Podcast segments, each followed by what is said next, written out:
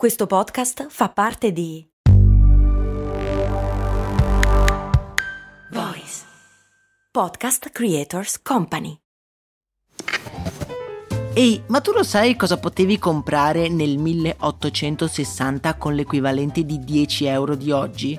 Beh, potevi comprare una casa e nel 1950 una piccola barca. Negli anni 70, sempre con 10 euro, potevi comprarti un vestito elegante. E oggi, con 10 euro, cosa puoi comprare? Un chilo di pane, un kebab? Effettivamente non un granché, ma puoi comunque investirli per il tuo futuro. Come? Beh, su Scalable, un'app che ti mette a disposizione gli strumenti essenziali per costruire una cultura del risparmio. Ti consente di investire in modo flessibile in azioni, ETF e fondi creando piani di accumulo automatici a partire da un solo euro. Quindi con 10 euro diciamo che siamo proprio alla grande. In più, con Scalable puoi iniziare il tuo percorso di investimento in piccoli passi, approfittando di una sezione dedicata all'apprendimento dei principi base degli investimenti. Amplia le tue conoscenze finanziarie e fai crescere i tuoi investimenti nel tempo. Scopri Scalable per i tuoi investimenti. Link in descrizione.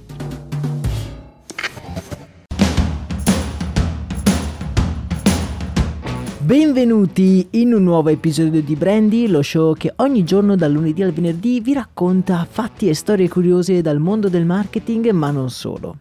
Se non vi volete perdere i nuovi episodi, vi conviene iscrivervi al canale podcast nella vostra app di ascolto preferita, quella che utilizzate tutti i giorni.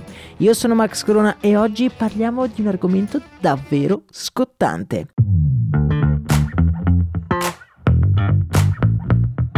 Sicuramente non vi sarà sfuggito che l'Italia è il primo Stato al mondo in cui è stata vietata la vendita e la produzione di carne coltivata in laboratorio, la vendita e la produzione e anche l'importazione.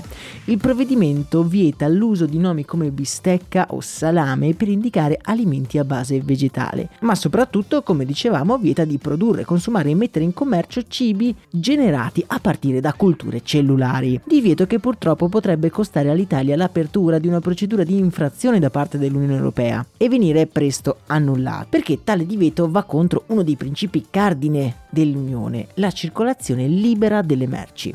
In tempi non sospetti abbiamo già parlato di carne coltivata in laboratorio, l'abbiamo chiamata erroneamente carne sintetica. Ne avevamo decantato le potenzialità e le problematiche arrivando alla conclusione che il divieto da parte del governo italiano non era altro che una manovra politica più che economica. La carne coltivata non andrà di certo ad eliminare il mitico culatello di Zibello o altre eccellenze del Made in Italy, ma piuttosto gli allevamenti intensivi di carni che spesso non arrivano neanche dall'Italia l'Italia ha cominciato una crociata contro la carne coltivata, ma c'è un altro Stato che ha cominciato la stessa identica battaglia, però non contro la carne coltivata, ma contro la carne. Punto. È più o meno quello che è successo in Olanda. Utrecht infatti sarebbe l'ultima città dell'Olanda ad approvare il divieto di fare pubblicità per la carne e i prodotti derivanti dalla carne. Essendo Utrecht, come detto, una delle ultime città rimaste che non aveva ancora adottato questa politica, il divieto potrebbe diventare una misura nazionale. Ma perché è stato imposto questo divieto e in che cosa consiste? La motivazione fornita dall'amministrazione comunale è duplice. Da una parte c'è l'impatto negativo che l'eccessivo consumo di carne ha sulla salute dei cittadini, dall'altro la necessità di contrastare il cambiamento climatico.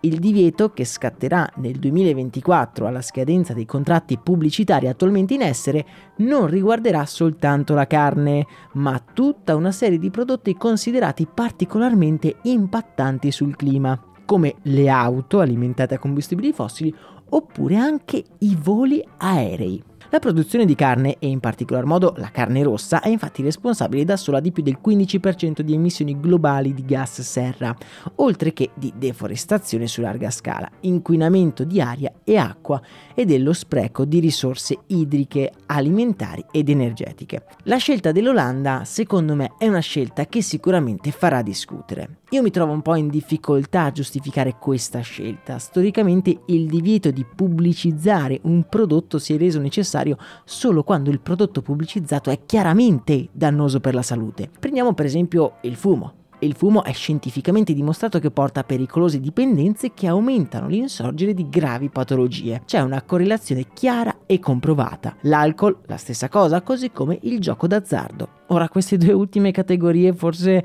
sono un po' arginabili, ma forse ne parleremo in un prossimo episodio. Iscrivetevi al canale. Ma per quanto riguarda la carne o addirittura i voli aerei, cioè di per sé non rientrano tra questi prodotti pericolosi. Da un lato non sono un pericolo per la salute e dall'altro non è neanche vero che la carne in generale fa aumentare il surriscaldamento globale. Sono certi tipi di produzioni che sono parte di un problema, ma così come tutto gli impianti di riscaldamento per esempio, cioè mi sembra un po' un modo di trovare a tutti i costi un nemico da bandire, quando in realtà occorrerebbe fare un discorso un po' più ampio di sensibilizzazione che porti i governi davvero a fare delle scelte legislative forti che obblighino le aziende ad agire in comportamenti virtuosi. Io sono dell'idea che possiamo aspettarci che le aziende da sole agiscano per il meglio dell'umanità Ovvio loro hanno una responsabilità, ma questa è una cosa soggettiva. Alcune aziende lo faranno ed altre no. Sono le leggi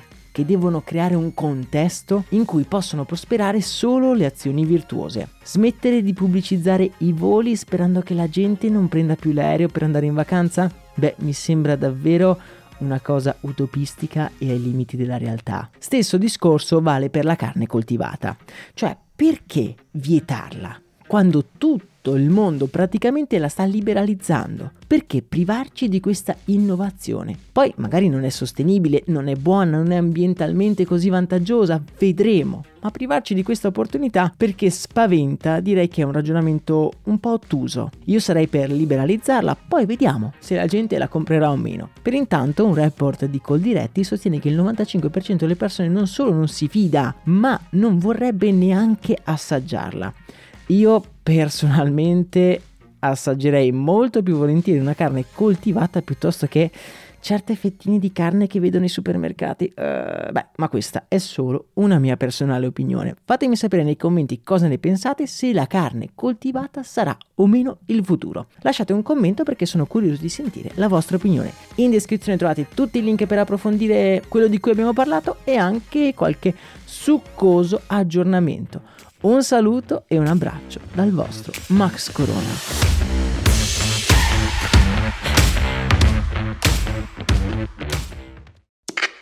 Questo ascolto è supportato da New Balance. Ciao, sono io, Max Corona, e sono davvero onorato di tenervi compagnia con le mie storie nella vostra vita. Spesso quando ci incontriamo mi dite che ascoltate storie di brand mentre correte. E una cosa che mi ha sempre stupito è considerare come la corsa unisca persone completamente diverse tra loro. C'è chi si sta allenando per la prossima maratona e chi è appena riuscito a completare i suoi primi 5 km. Anche io sono un corridore, non ho mai fatto una maratona, ma nelle mie lunghe giornate passate a scrivere questo podcast arriva un certo momento della giornata in cui sento il bisogno di uscire e correre, magari anche per poco, ma ne ho bisogno per alleggerire il cervello e sciacquare via una mente sempre affollata di pensieri. Per essere un corridore non serve fare la maratona, basta solo correre e l'unico modo giusto di correre è il tuo. Vai su newbalance.it slash it slash running per scoprire di più.